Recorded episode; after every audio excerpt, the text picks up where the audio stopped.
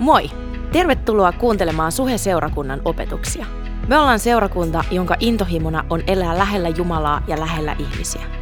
Me toivotaan, että näistä opetuksista voisi olla hyötyä sun elämässä ja arjessa.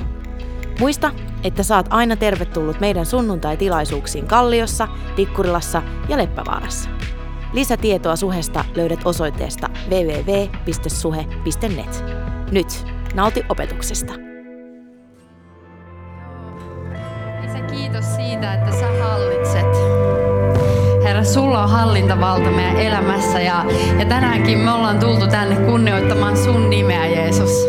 Nimeä, joka on korkein nimi, ylitse kaiken muun. Sä me tiedetään, että sä oot kaikki valtias, kaikki voiva Jumala ja sulla on hyvä tahto ihan jokaiselle meistä. Kiitos, että sä tänäänkin hallitset täällä ja, ja puhut ihan jokaiselle meistä. Henki, sulla on täys vapaus toimia tässä huoneessa tänään. Tee just se, mitä sä haluat tehdä. Kosketa meidän sydämiä, puhu meille elämää, puhu sanoja just sun sydämeltä suoraan meidän sydämille. Kiitos, että sä oot elävä Jumala ja sä puhut meille elämän sanoja. Jeesuksen nimessä me rukoillaan ja sanotaan, että aamen. Käy vaan istuu. Hei, mä oon Kirsi Rotfors ja tervetuloa myös mun puolesta. Täällä on täällä välissä on tällainen hirveä tota, jengiä istuu orrella, mutta sitten täällä, täällä keskellä on vähän tilaa. Että saa kyllä siirtyä myös tänne tuoleille, jos tuntuu siltä, että täällä on mukavampi istua. Mutta hei, lämpimästi tervetuloa myös mun puolesta. Ihana, että on perhe koolla. Mukava nähdä ihan jokaista. Ja tota, tästä tulee hyvä hetki yhdessä. Mä uskon ja tiedän lähinnä siitä, että Jeesuskin on täällä. Niin aina voi luottaa häneen. Ei tarvitse luottaa hei ihmisiä, eikö niin? voi luottaa häneen, joka on luottamuksen arvoinen. Tämä on neljäs sunnuntai tänä vuonna. Neljäs sunnuntai, neljä viikkoa melkein mennyt häiritsevästi tota, kaikuu tämä mikki, nyt on pakko sanoa. Tehdä tämmöinen pieni katko tähän. No niin, nyt, ei, nyt pystyy niinku kuulemaan jotain muutakin kuin omat aja, aja, sanat kaikuna. Niin, niin, ja teitäkin on kiva hei kuulla, joten jos tulee joku fiilistä, niin saa, saa tota heitellä sieltä. Neljä vi- viikkoa mennyt, mikä tarkoittaa sitä, että 48 on jäljellä, eikö niin? Jos on ollut pitkä matiikka, niin osaa laskea sen verran. Neljä mennyt, 48 jäljellä tätä vuotta, viikkoja. Mitä sä haluaisit nähdä, että näiden 48 viikon aikana tapahtuu? Mitä sä toivot, että sun elämässä tapahtuu tämän vuoden loppuun mennessä? Mitä sä haluaisit juhlia ensi uutena vuotena, kun sä katsot tätä vuotta taaksepäin, niin mitä asioita sä haluaisit fiilistellä, juhlia? Mistä asioista sä haluaisit olla kiitollinen sun elämässä? Mitä sä oot pyytänyt Jumalalta lähiaikoina? Mitä sä oot pyytänyt Jumalalta lähiaikoina? Me aloitettiin tämä vuosi puhumalla lupauksista. Tämä on nyt tämän sarjan viimeinen sunnuntai. Me aloitettiin puhumalla lupauksista, koska me haluttiin ennen kaikkea muistuttaa meitä siitä, kuka Jumala on ja mitä hän on meille luvannut. Nimittäin jokainen lupaus, jonka Jumala on Uudessa testamentissa antanut meille kristityille, on edelleen voimassa. Kaikki Jeesuksen lupaukset sun elämässä on tänäänkin voimassa. Oli ne sanan kautta puhuttuja, raamatun kautta puhuttuja lupauksia tai niitä, joita hän on puhunut suoraan sun sydämelle tai ehkä ystävien kautta sun elämään. Kaikki ne lupaukset on tänään voimassa, joten me voidaan omistaa ne tänään. Me voidaan omistaa nämä lupaukset ja alkaa elämään niitä todeksi meidän arjessa. Mä ajateltiin, että tämä on hyvä tapa aloittaa jotenkin tämä vuosi oikein päin. Teetkö silleen, että nyt me, me jotenkin herätään tänä vuonna sängystä oikealla jalalla. Me kerrankin jotenkin aloitetaan niin, että juusto on leivän päällä oikein. Ja tota, kuka on alimman? No niin, siellä heti syntyy jo kato, mielipide. Mutta just puhuttiin tota Mikon kanssa aamulla aamupalapöydässä, että ainoastaan mielipideasioista voi kiistellä. Joten totta kai niistä pitää kiistellä. Ei faktoista voi kiistellä, kun faktat on faktoja. Mutta mielipideasioista voi aina vähän, vähän ottaa sellaista. Mutta ajatuksena se, että me voidaan lähteä tähän vuoteen jotenkin selkeä, kirkas katse eteenpäin. Selkeä, kirkas katse eteenpäin yhteisönä, mutta myös yksilöinä. Meidän tämän viikon teksti löytyy Matteuksen evankeliumista luvusta 7. Ja tota, me tutkitaan Jeesuksen sanoja, jotka Matteus, joka oli tämmöinen veronkerääjä, Jeesuksen opetuslapsi on kirjoittanut meille ylös. Eli Matteus oli tyyppi, joka oikeasti eli Jeesuksen seurassa, Jeesuksen kanssa silloin, kun Jeesus oli fyysisesti mestoilla. Eli kun hän eli ja hengitti täällä maan päällä ihmisenä, niin silloin Matteus sai etuoikeuden tuntea jotenkin elää tosi lähellä Jumalaa. Me, me muutkin, jotka ollaan täällä kristittyjä, niin eletään lähellä Jeesusta, mutta se on vähän erilaista. Me ei voida häntä fyysisesti nähdä. Mutta Matteus on kirjoittanut hienon evankeliumin hienon kirjeen meille ja sitä me tänään tutkitaan. Tämä luku seitsemän on itse asiassa osa suurempaa kokonaisuutta. Se on osa kokonaisuutta, jota kutsutaan vuorisaarnaksi. Jeesus puhuu ihan huikean puheen, joka on Matteuksen evankeliumissa luvut 5, 6 ja 7. Se on itse asiassa aika pitkä puhe, jos ajatellaan. Ja, ja tota, tämä puhe on aivan huikea. Sun kannattaa, kun sä menet kotiin tai valmistaudut pienryhmään, niin todella lukee nämä kaikki luvut läpi. Koska se puhuu tästä uudesta liitosta, mikä meillä on Kristuksessa. Liitosta, joka täytti vanhan testamentin, eli vanhan liiton. Tai niin kuin Matteus sanoisi, niin hän sanoi, että se täytti lain ja profeetat. Siitä vuorisaarna puhuu, se puhuu Jumalan valtakunnasta. Jeesus kuvailee siinä, millainen Jumalan valtakunta on, miltä se jotenkin niin maistuu, miltä se tuoksuu, mutta myöskin miten se toimii. Miten me voidaan ihmisinä jotenkin alkaa elämään sitä todeksi. Se antaa meille vinkkejä, Jeesus antaa meille vuorisaarnassa vinkkejä siitä, miten me voidaan elää tätä Jumalan valtakuntaa todeksi meidän elämässä. Me kristityt tiedetään, että, että, että kun me uskotaan Jeesukseen, niin pyhä henki on meissä ja Jumalan valtakunta on silloin meissä. Joten kysymyshän on enemmänkin se, että miten me voidaan enenevissä määrin elää sitä todeksi. Koska totuus on se, että, että Jumalan valtakunta on siellä, missä me ollaan. Jumalan valtakunta ja hänen läsnäolonsa menee sinne, minne me mennään. Ja kysymys kuuluu, että miten se voisi murtautua meistä vielä enemmän esiin. Miten, ja sitä kautta, miten se voisi murtautua tässä maassa, meidän kaupungissa, meidän läheisten elämässä. Miten me voidaan nähdä enemmän Jeesusta meidän elämässä. Eikö se ole se, miten se lyhyesti voisi sanoa?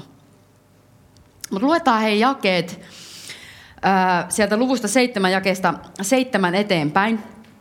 Mutta se, mitä mä halusin tuolla sanoa, on se, että nämä meidän jakeet, mitä me luetaan, niin nämä liittyy tiiviisti siihen, mitä Jeesus on sanonut ennen näitä jakeita. Eli tietyllä tavalla ne luvut 5 ja 6 antaa kontekstin näille seuraaville jakeille. Pyytäkää, niin teille annetaan.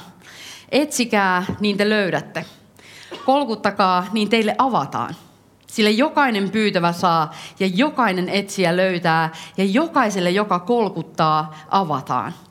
Ei kai kukaan teistä anna pojalleen kiveä, kun hän pyytää leipää, tai käärmettä, kun hän pyytää kalaa. Jos kerran te pahat ihmiset osaatte antaa lapsillenne kaikenlaista hyvää, niin paljon ennemmin teidän taivaallinen isänne antaa hyvää niille, jotka sitä häneltä pyytävät. Eikö se ole huikea sana?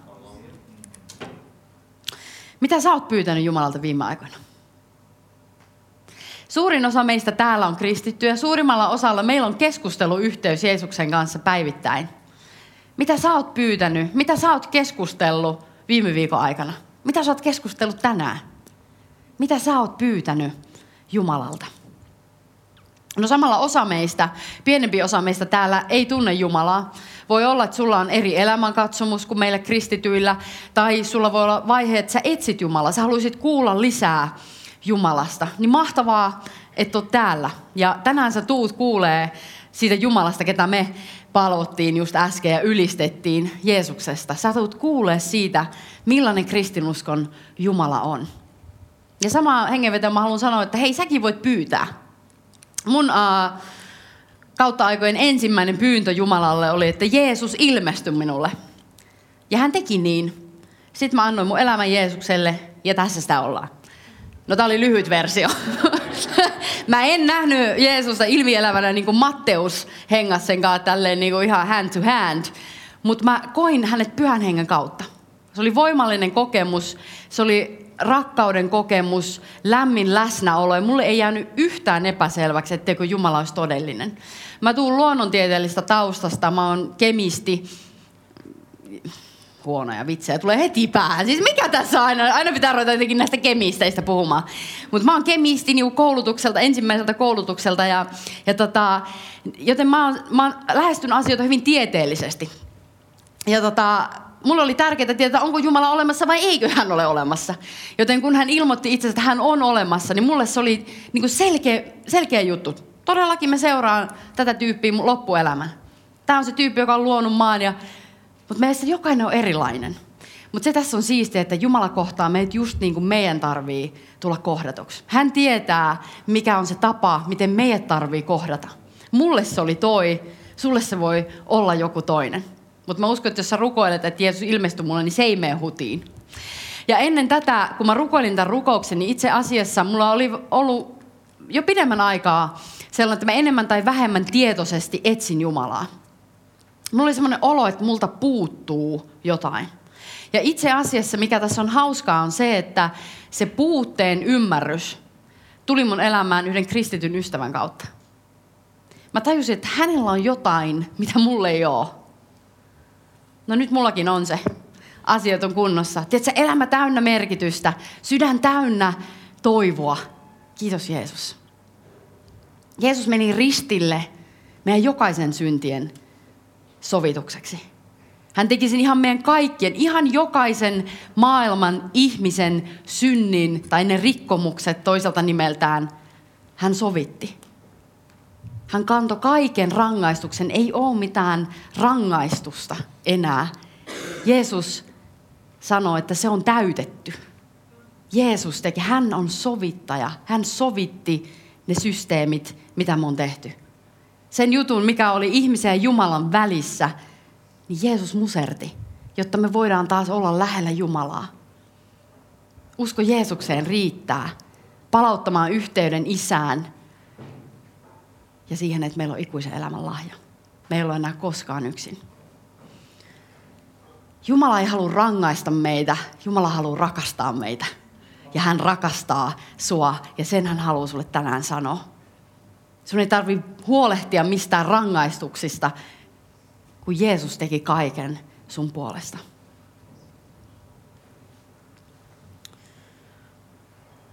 Hmm. Tässä 70-luvun alussa Jeesus antaa kolme kehotusta, jotka itse asiassa kulminoituu kultaiseen sääntöön. Että kaiken, minkä tahdotte ihmisten tekevän teille, tehkää te heille. Nämä kolme kehotusta kulminoituu tähän huikeeseen tuttuun lauseeseen. Ja nämä ensi, kaksi ensimmäistä kehotusta on, et, on negatiivisia. Ensimmäinen on, että älä tuomitse, jottei sua tuomita. Ja toinen on Kirsin lyhennyksenä tämmöinen, että älkää antako helmiä sijoille. Mutta sitten tämä kolmas kehotus, mihin me tänään pysähdyttiin, mikä me äsken luettiin, niin tämä on positiivinen ja se sanoo, että pyytäkää, niin teille annetaan pyytäkää, niin teille annetaan. Tiedätkö, se on kehotus pystyä, pysyä kestäväisenä Jumalan tavoittelussa, Jumalan etsimisessä ja sen lisäksi pysyä kestäväisenä siinä etsimisessä, tiedätkö, luottaen Jumalaan. Että me pysytään luottavaisena, lapsen kaltaisena luottamuksessa, lapsen kaltaisessa luottamuksessa meidän isää kohtaan. Kaiken sen odotuksen, kaiken sen etsimisen keskellä, että me vielä pysyttäisiin lapsen kaltaisessa luottamuksessa taivaan isää kohtaan. Eli me puhutaan sisusta. Onko se tutumpi sana? Periksi antamattomuus. Ei siitä karkista, joka sekin maistuu hyvälle. Salmiakkisisut varsinkin on hyviä mun mielestä. Ei puhuta siitä, vaan luonteen laadusta. Me puhutaan luonteen lujuudesta, kestävyydestä, periksi antamattomuudesta. Tähän pitäisi olla tuttua meille suomalaisille, eikö niin? Sisu on meidän suomalaisten juttu, kerta kaikkiaan. Mutta samaan aikaan, samaan aikaan, jos me ollaan rehellisiä, sä ehkä katsot vähän omaa elämää, niin kuin mä katsoin viikolla, tai katsotaan meidän läheisten elämää, niin me nähdään, että meillä on taipumus luovuttaa kesken. Meillä ihmisillä on kuitenkin taipumus luovuttaa kesken, varsinkin kun tulee haasteita. Varsinkin jos asiat ei tapahdu just sillä tavalla, kun me haluttiin, just siinä aikataulussa, kun me haluttiin niin meillä ihmisillä on tendenssi luovuttaa kesken. Ja silloin me tarvitaan sisua. Muutama luku myöhemmin tuossa Matteuksen evankeliumissa luvussa 13 Jeesus kertoo kylväjävertauksen.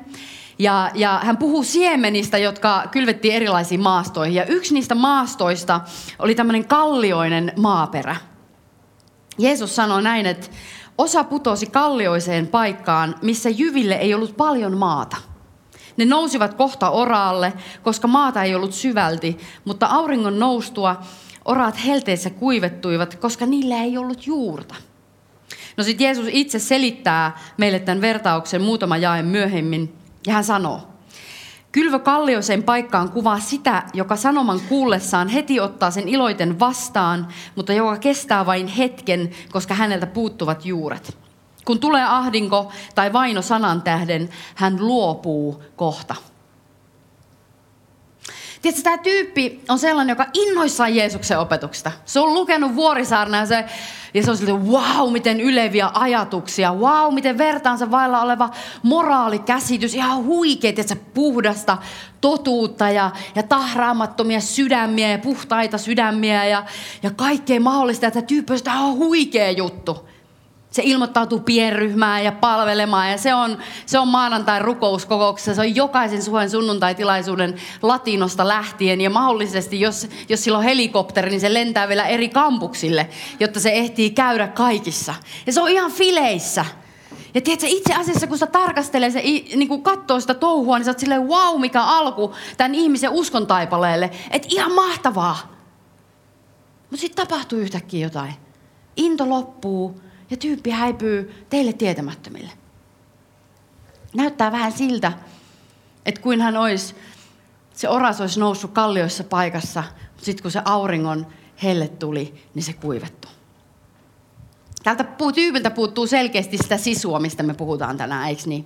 Sitä kestävyyttä, sitä välttämätöntä asiaa, mitä me tarvitaan Jeesuksen seuraamisessa. Meidän usko tullaan koettelemaan sana suorastaan lupaa. Sekin on lupaus. Se ei ole välttämättä niin positiivinen lupaus. Mutta, mutta meidän, meidän usko tullaan koettelemaan. Ja se itse on hyvä asia.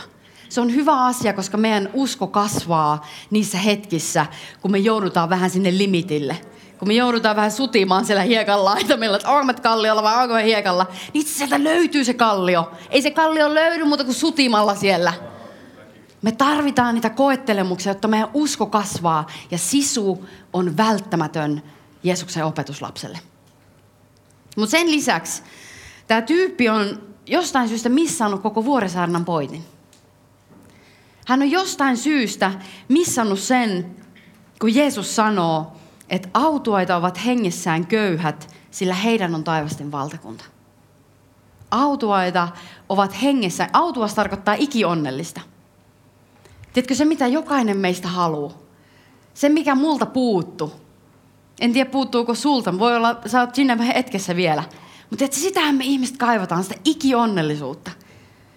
Ja siitä Jeesus puhuu Vuorisaarna autuaksi julistuksissa, joista yksi on tämä, autuaita ovat hengessään köyhät, sillä heidän on taivasten valtakunta. Tiedätkö, tämä tähdenlentomainen Jeesuksen seuraaja, niin hän vaan ratsasti oman päättäväisyyden varassa – hän jotenkin jostain syystä ajatteli, että hän kykenee omassa voimassa ja ihan itsekseen suoriutumaan niistä Jumalan valtakunnan normeista. Ja itse asiassa kun hän luki sen vuorisaarnan, niin jostain syystä sen sijaan, että hän olisi antanut sen sanan valaista hänen sydämen, hänen sisustan, niin että hän olisi ymmärtänyt, että hän on hengellisesti vararikossa, niin hän ainoastaan näki sen valon ja alkoi ihailemaan sitä valoa. Tai voi olla, että hän jopa jäi lämmittelemään jotenkin siihen valoon. Hän jäi lämmittelemään siihen valoon, mutta hän ei antanut se valaista hänen sydäntä. Ja sen takia, ja sen takia tämä ihminen ei käänny Jumalan puoleen, pyydä apua, pyydä armoa. Sen takia tämä ihminen ei etsikään Jumalaa, ei kolkuta siellä taivasten portilla – vaan hän kääntyy katseensa muualle. Hän kääntää ikään kuin sivun. Ja ihmekään, että henkilö lannistuu. Ei ihmekään, että pian hänen uskon taipalle hän onkin jo lyöty. Kun se aurinko nousee, se paahde tulee, niin hän kuolee. Sen takia Jeesus sanoo meille, pyytäkää niin teille annetaan. Etsikää niin te löydätte. Kolkuttakaa niin teille avataan. Ja tämä verbi on aktiivinen, tiedätkö, jatka etsimistä, jatka pyytämistä, jatka sitä kolkuttamista niin, että kolisee. Ei ne hajoa ne taivaan portit, ei ne valtaistuin salissa on ne portit, Jumala istuu siellä. Sitähän se ylistäminen on, tiedätkö, kun me ylistetään tänäänkin, me ylistettiin täällä. Niin se on sitä, että me lähestytään Jumalaa. Me lähestytään hänen valtaistuinta. Me mennään hänen eteen ja me lauletaan, että pyhä, pyhä, pyhä Herra Sebaot. Pyhä, pyhä, pyhä. Hänen läsnäolonsa saa sen meissä aikaan. Sitä on Jumalan valtakunta.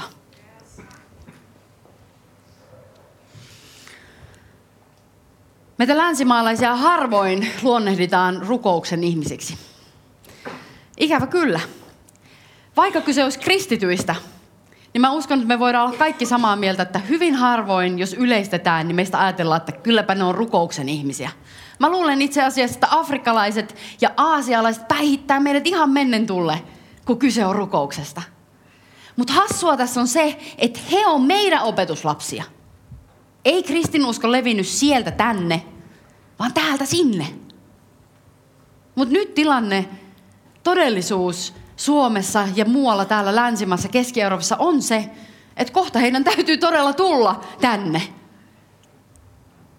opetuslapseuttamaan meitä esimrukouksesta. Onko niin, että me on unohdettu jotain olennaista matkalla? Onko niin, että kun mä oon vaan menty eteenpäin, niin jotain tosi merkityksellistä on tippunut kärryiltä? Voiko olla, että, että jotenkin tämän maailman vauhti, tämän maailman hälinä ja sitä kiireestä on tullut jotenkin sen tavoiteltava asia, niin että se on jopa meidän kristittyjen arkea. Että se on jotenkin arvo jopa meille. Kun mä oikeasti mietin, mä en tiedä onko mä nyt ainut tässä salissa, mutta mä mietin, että, että kun seuraa ihmisiä, niin se kiire on jopa semmoinen, että siitä on tullut arvo meille. Että jos mulla ei ole kiire, niin jotain on vialla. Has, ei, ei se nyt niin voi mennä. Ei, ei tämä ole se juttu. Ei tämä ole se, mistä Jumalan valtakunta puhuu. Tai Jeesus puhuu, kun hän puhuu Jumalan valtakunnasta. Onko jotenkin tämä materiaalinen rikkaus muodostunut hengellisen köyhyyden esteeksi? Tää, me ollaan siunattuja täällä Suomessa. Jumala on siunannut meitä ihan hurjasti. Sen takia meillä on niin hyvät olot, tietsä. Mutta onko tämä siunaus tullut meille tärkeämmäksi kuin se siunauksen antaja. Tiedätkö, täällä me ihannoidaan yrityksiä ja instituutioita ja organisaatioita, jotka tuplaa kasvunsa joka vuosi. Jos ei ole 10 prosenttia tai ylikasvua, niin ihan huonosti menee. Me katsotaan vaan sinne viivan alle. Me katsotaan, mitä jää käteen. Me katsotaan niitä lukuja.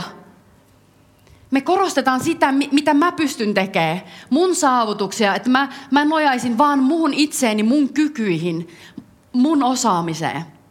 Se on se, mitä tämä maailma ihailee. Se on se, mitä tämä maailma rakastaa. Se on se, mitä tämä maailma korostaa ihan hirveästi. Sitä yksilökeskeistä oman edun ajattelua. Miten seurakunta eroaa tästä? Miten seurakunta eroaa tästä? Tai pitäisikö seurakunnan erota tästä? Pitäisikö meidän mennä vaan sitä samaa rataa vai pitäisikö seurakunnan erota jollain tavalla tästä? Isossa kuvassa meillä ei mene kauhean hyvin meillä kristityllä seurakunnalla, jos ajatellaan koko se, kristittyä seurakuntaa, vaikka Suomessa, niin meillä ei oikeasti mene kauhean hyvin. Tässä asiassa voi käyttää myös lukuja, ja luvut näyttää huonoille. luvut näyttää huonoille, koska kristittyjen määrä on hurjassa syöksykiireessä alaspäin. Suurin osa nuorista ajattelee olevansa ateisteja tai agnostikkoja. Ei todellakaan ole niin, että kristittyjen määrät, Jumala, että ilosanoma leviäisi meidän kaupungissa. Ei todellakaan. Vaan tilanne on huono. Tilanne on oikeasti huono. Tilanne on jopa sellainen, että, että maallikot kirjoittaa artikkeleita, niin kuin Enbuske kirjoitti artikkeli, jossa hän sanoo, että, että voisiko kirkko kertoa meille, miten tämä homma menee. E- eikä, eikä niin, että te kysytte meiltä, mitä kirkon pitäisi tehdä. Mutta tämä on hälyttävää. Eihän me voida katsoa vaan sivusta, kun ne arvot, joille tämä maa on perustettu, vaan nakeretaan ja hakataan pois. Eiks niin? Hyvänä aika maalikot alkaa artikkeleita kirjoittamaan, että voisitteko kertoa siitä Jeesuksesta? Voisitteko kertoa sitä ratkaisusta, niin voitaisiko me tehdä se? Musta tämä on niin jotenkin ihan naurettavaa, että miten hiljaa me on oikeasti pystytty olemaan, kun jonkun pitää kirjoittaa artikkeli sitä kampanjasta, jonka kirkko teki.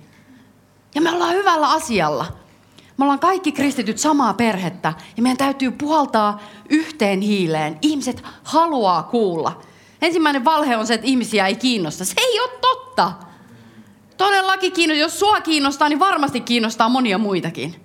Me tiedetään, mitä Jumala voi tehdä meidän elämässä ja meidän läheisten elämässä. Jaetaan sitä hyvää uutista.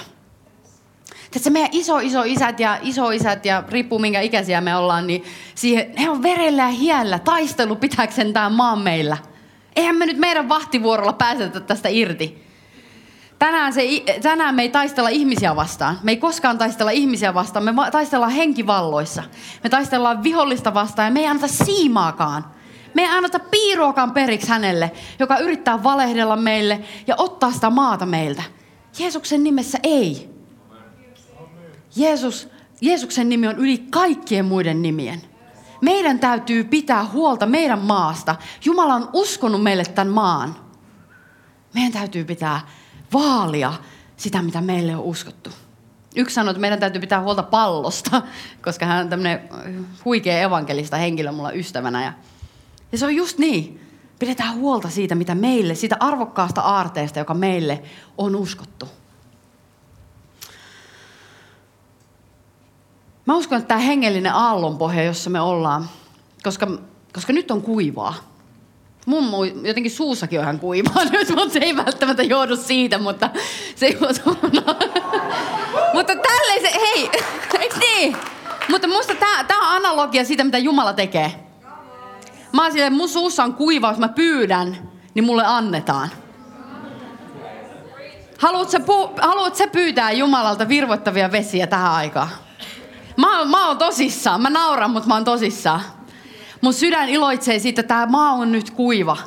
Mutta että meillä on mahdollisuus vaikuttaa. Sulla on mahdollisuus pyytää Jumalalta, joka voi tuoda sateen. Ja mä oon nähnyt sen sateen ja mä haluan julistaa sitä sadetta. Me kaikki halutaan kastua siinä sateessa. Pyydetään, niin meille annetaan. Pyydetään, niin meille annetaan. Ei kuunnella sitä vihollisen juttua, vaan uskotaan sitä, mitä sana sanoo meille. Pyytäkää, niin teille annetaan. Jaakob sanoo, Jeesuksen veli Jaakob sanoo, että vanhurskaan rukous on voimallinen ja saa paljon aikaan. Mä oon unohdettu, että rukous liikuttaa Jumalaa. Kun Raamatusta me luetaan esimerkkejä siitä, että vuoret siirtyy ja sateet alkaa ja loppuu ja kaikkea tällaista. Mutta se mitä se tarkoittaa käytännössä, että Jumala liikkuu silloin, kun me rukoillaan. Jumala, jolle kaikki on mahdollista, liikkuu, kun me rukoillaan.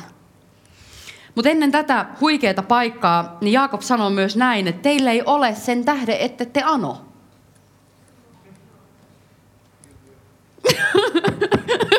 Tyhjennetään sekin ilmapallo. Meillä ei ole, koska me ei pyydetä. Ihan oikeasti. Ja sitten se sanoo, että ettekä saa, koska pyydätte kelvottomasti. Mutta se tarkoittaa sitä, että et, et meillä ei ole, koska me ei pyydetä. Se rukouselämä, meillä on heikko, voimaton rukouselämä. Mä en varmasti ole tässä nyt ainut. Pli, oot tälleen, jos nyt oot vähän edes samaa mieltä. Ehkä mun rukouselämässä voisi pikkusen olla parantamisen varat. Ehkä se Jumala voisi liikkua vähän enemmän, jos vähän, vähän enemmän tota muistaisi pyytää asioita, joilla on oikeasti merkitystä. Se tarkoittaa sitä, että jos me pyydetään vain asioita itsekkäistä motiiveista, meitä varten, mikä, mikä tuo mulle nautintoa, niin silloin Jumala ei välttämättä ole heti ensimmäisenä vastaamassa siihen, mutta aivan varmasti hän haluaa vastata jokaiseen rukoukseen, joka on vilpittömästi häntä anoen, häntä etsien tehty, tuotu hänen eteensä. Meillä ei ole, koska me ei pyydetä. Ja samalla me voidaan luottaa siihen, että kun me vilpittömästi just pyydetään häneltä ja tuodaan meidän elämän asiat, hei isä, mitä mun pitäisi nyt tehdä?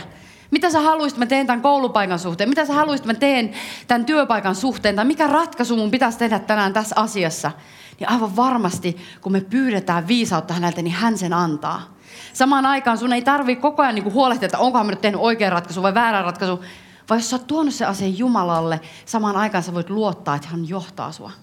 hän on luvannut johtaa meidän askelia. Hän ei johda sua harhaan. Yhtä tärkeää kuin muistaa pyytää, niin on muistaa se, että hän johtaa myös sua.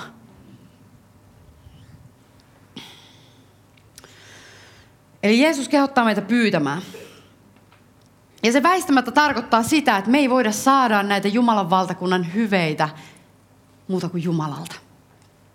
Muuta kuin Jumalalta. Hän haluaa ja hän voi antaa ne asiat meille. Tämä on tärkeä huomio, koska tämä on sellainen, joka kulkee läpi Uuden testamentin. Ja me puhuttiin itse asiassa tästä viime vuoden lopussa. Me puhuttiin siitä, että kukaan meistä ei voi ansaita meidän paikkaa Jumalan valtakunnassa. Kukaan meistä ei voi kerätä Jumalan erikoispalveluspisteitä niin paljon, että me saadaan joku osake ikuisesta elämästä. Kukaan meistä ei tule astumaan Jumalan valtakuntaan sillä, että me on päätetty kehittää itseämme ja ryhtyä tosi hyviksi ihmisiksi. Se ahdasportti on Jumalan armo. Se ahdasportti, joka vie elämään, on Jumalan armo. Ja sen nimi on Jeesus Kristus. Vuorisaaren se ensimmäinen autuaksi julistus, joka me käytiin läpi, joka sanoi, että autoita on hengessään köyhät, koska me saadaan se valtakunta. Niin se autuaksi julistus jotenkin antaa sen sävelasteikon, millä me vedetään tämä biisi loppuun. Eiks niin? Se heti kertoo meille jo saman tien, että hei, tämä tää on se tone, millä me lähdetään vetää ja tällä me mennään. Nimittäin Jumalan käsi lepää niiden yllä, jotka on hengellisesti köyhiä. Ja kun me ollaan hengellisesti köyhiä, niin me ymmärretään, että me ei voida omassa itsessämme saada sitä Jumalaa meissä aikaa. Ja sen takia me pyydetään. Sen takia me ollaan innokkaita, me ollaan palavia pyytämään Jumalta, anna sä, auta mua, armahda mua. Me halutaan etsiä Jumalaa, koska me tiedetään, että hän haluaa löytyä. Hän haluaa ohjata meitä niitä hengellisten aarteiden luokse, joita on niin monia vielä löytämättä. Niin että sen helmiä on joka puolella. Ja mä en usko, että me on todellakaan kerätty niitä. Mä en ainakaan usko, että mä oon kerännyt niitä asioita, mitä Jumala on mun elämälle tarkoittanut. Mittaamattomat siunaukset. Me saadaan löytää mittaamattomia siunauksia, kun me etsitään Jumalan kasvoja. Ja kun me kolkutetaan siellä taivaan portilla, hän aivan varmasti tulee avaamaan. Meillä on jokaisella, tiedät sä, huonoja hetkiä ja hyviä hetkiä. Me jokainen otetaan välillä takapakkia. Meille tulee niitä kuoppa, kuoppahetkiä, mutta niissäkin hetkissä Jumala on uskollinen. Tiedätkö, tämä on sitoumus, tämä on ikuinen sitoumus Jumala, mikä me tehdään, kun me uskotaan Jeesukseen. Se on ikuinen sitoumus. Ja tiedätkö, se ei lepää meidän varassa, vaan se lepää Jumalan varassa. Siihen, että hän on luotettava. Hän on hyvä. Hän on uskollinen, hän on vakaa. Ja niissäkin hetkissä, kun me ei tiedetä, kun me epäillään, niin hän pysyy vakana. Hän pysyy uskollisena. Hän on sun puolella. Hän on sun puolella tänäänkin sun tunteista huolimatta. Ihan sama, mikä sun fiilis on tänään, Jumala on sun puolella, kun sä uskot Jeesuksen Kristukseen. Sun ei tarvi epäillä sitä koskaan. Ja hän haluaa antaa. Tiedätkö, siinäkin hetkessä, kun sä koet, että nyt, ei ole, nyt on tullut lunta tupaan, nyt ei ole mennyt hyvin, tai sä koet, että sä et ole ansainnut, tiedätkö, silloinkin Jumala antaa sille, joka pyytää. Jumala ohjaa sitä, joka etsii, ja Jumala avaa sen taivaan portin sille, joka kolkuttaa.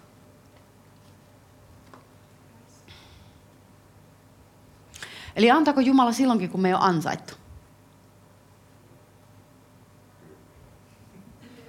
Tämä ei ollut kompakysymys. Mutta se on hyvä miettiä. Koska jostain syystä, vaikka me niinku käy, niinku jotenkin teoriatasolla ymmärretään, että se on niin, niin usein meidän elämä ei todista siitä.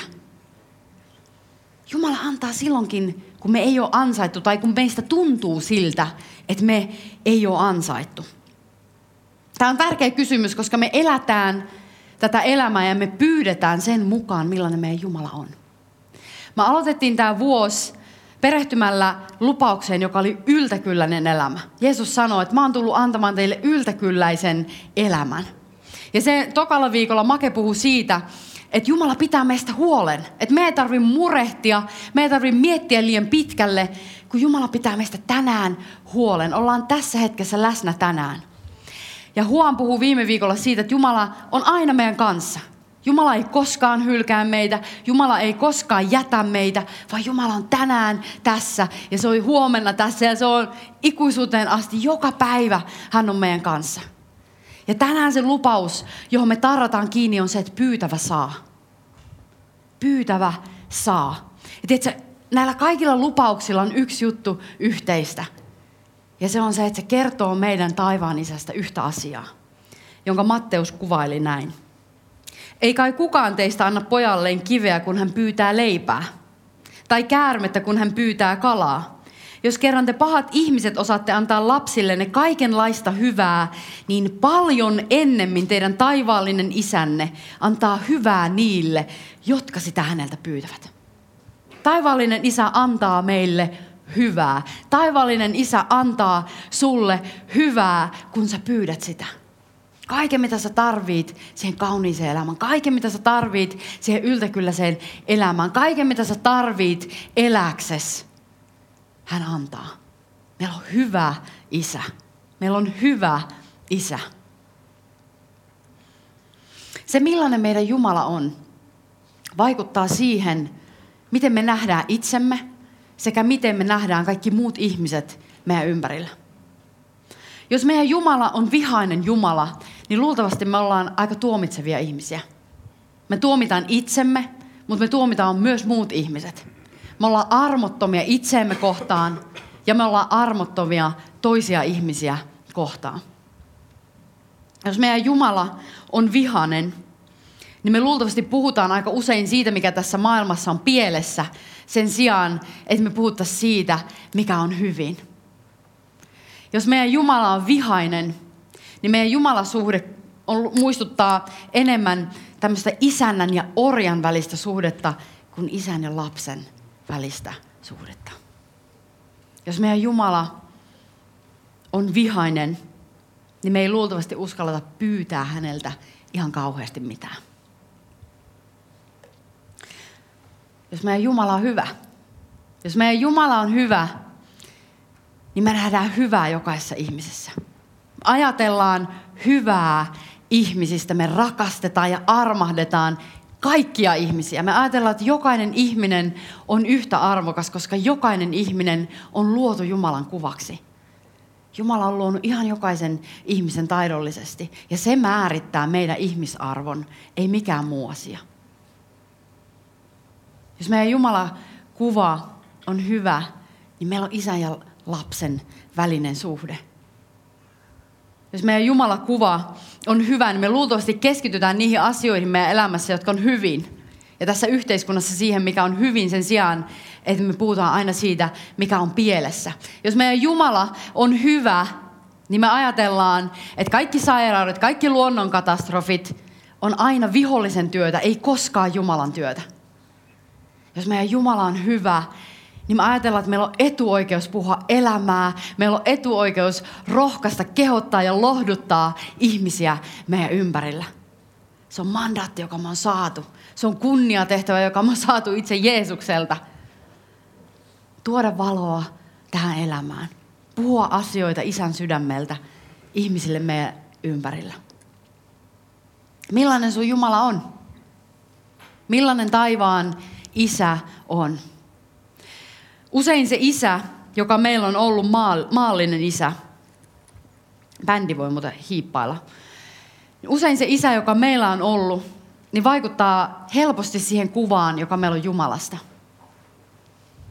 Mutta on tosi tärkeää pyrkiä erottaa nämä asiat. Koska jos me ei nähdä Jumalaa oikein, niin, niin Matteuksen, jos me käytetään Matteuksen kieltä, tai Jeesuksen kieltä, jotka Matteus kirjoitti ylös, niin meillä on hirsi silmässä.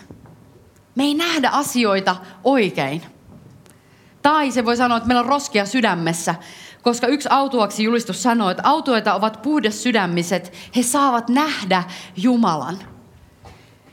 Milloin me voidaan nähdä Jumala? Me voidaan nähdä Jumala silloin, kun meidän linssit on puhtaat. Silloin, kun meidän silmissä ei ole hirveästi niitä hirsiä. Koska jos meidän silmät on täynnä hirsiä, niin en mä näe mitään. Sitten jos mä näen näin, niin mä näen vaan osittain.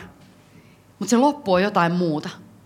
Kaikki valheet, kaikki väärät uskomukset, mitä, mitä, me on, mitä meidän mielessä on, niin on niitä hirsiä ja on niitä roskia meidän sydämessä, jotka on Jumalan tuntemisen tiellä, jotka on totuuden tiellä. Totuus tekee vapaaksi. Yksinkertainen totuus, että Jumala on hyvä, muuttaa radikaalisti meidän elämää. Muuttaa radikaalisti sun elämää. Se on nimittäin iso hirsi, jos siellä on joku muu. Mä uskon, että sun sydän puhdistuu ihan hurjasti, jos saat kiinni tästä yhdestä totuudesta, että sulla on hyvä isä taivaassa, joka haluaa hyvää sulle.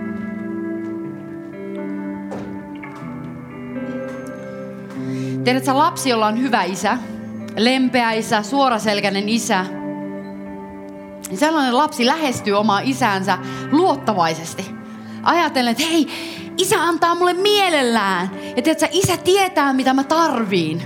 Mun ei tarvi murehtia siitä, että jos ei mene ihan putkeen, koska isä tietää, mitä mä tarvitsen. Että jos meidän maalliset isät osaa tehdä tällaista, niin kuinka paljon enemmän taivaan isä osaa antaa meille just sen, mitä me tarvitaan, silloin kun me tarvitaan.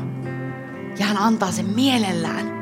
Hän haluaa antaa niitä hengellisiä aarteita.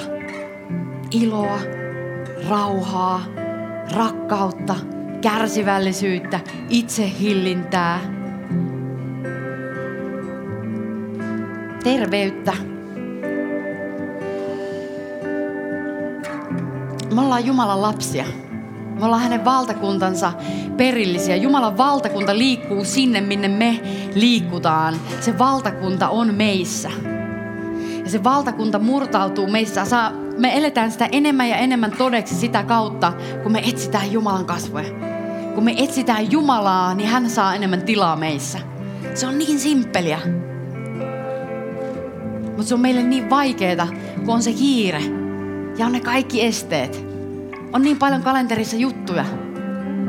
Välillä voi olla hyvä pysähtyä rukoilemaan.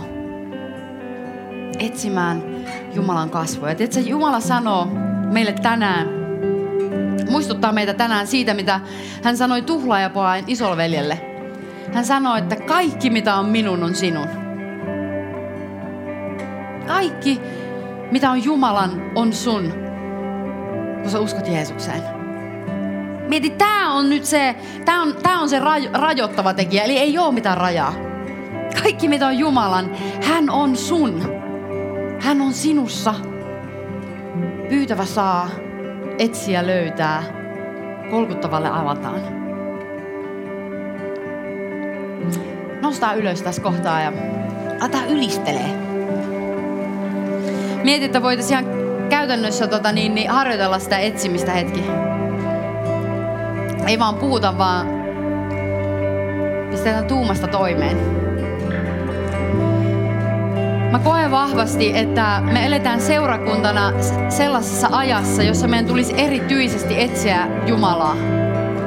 Mä uskon, että, että tietyllä tavalla Jumala on nostamassa sellaista aaltoa. Jos me ajatellaan tämä asia kuvana, se mitä mä koen mun sisällä, niin jos sä ajattelet kuvana, niin se on vähän niin kuin Jumala on nostamassa aaltoa ja nyt meillä on se mahdollisuus, että lähdetäänkö me, lähdetäänkö me surffaamaan sillä aallolla vai jäädäänkö me rannalle ottamaan aurinkoa. Se on vaarallisempaa siellä aallon päällä, kun siellä, siellä ruskettuu siellä toisessa. Tulee tosi kauniiksi hetkellisesti. Mutta siellä on hauskempaa ja siellä on seikkailu siellä aallon päällä. Haluan kutsua sua sinne aallon päälle. Mä uskon, että meillä on seurakuntana erityinen aika etsiä Jumalaa ja mä haluan haastaa sut henkilökohtaisesti siihen. Voi olla, että meille tulee mahdollisuus seurakuntana myöskin tulla yhteen ja alkaa etsiä erityisellä tavalla, alkaa ylistää ja rukoilla yhdessä. Voi olla, että jotain sellaista tulee, mutta mut aloita sun himasta siellä salaisessa paikassa Jumala on sun kanssa. Hän haluaa näyttää sulle hänen kasvonsa. Hän haluaa löytyä. Kun te etsitte minua, te löydätte minut, profeetta Jeremia kirjoittaa kirjassaan. Kun te etsitte mua koko sydämestänne, te löydätte, mutta se on huikea lupaus. Pyytävä saa. Pyytävä saa. Ei pyydetään hetki. Pyydetään hetki. Ollaan hiljaa Jumala edessä ja annetaan hänen valaista meidän sydämiä. Annetaan hänelle näyttää se hengellinen vararikko, jossa me ollaan ja ymmärtää, että se on lahja, koska me saadaan täyttyä kaikella sillä, mitä Jumala on. Pyhä henki saa meissä enemmän tilaa, kun me ymmärretään, että me ollaan hengellisessä vararikossa. Me halutaan olla hengellisesti köyhiä, koska me peritään Jumalan valtakunta. Rukoillaan yhdessä.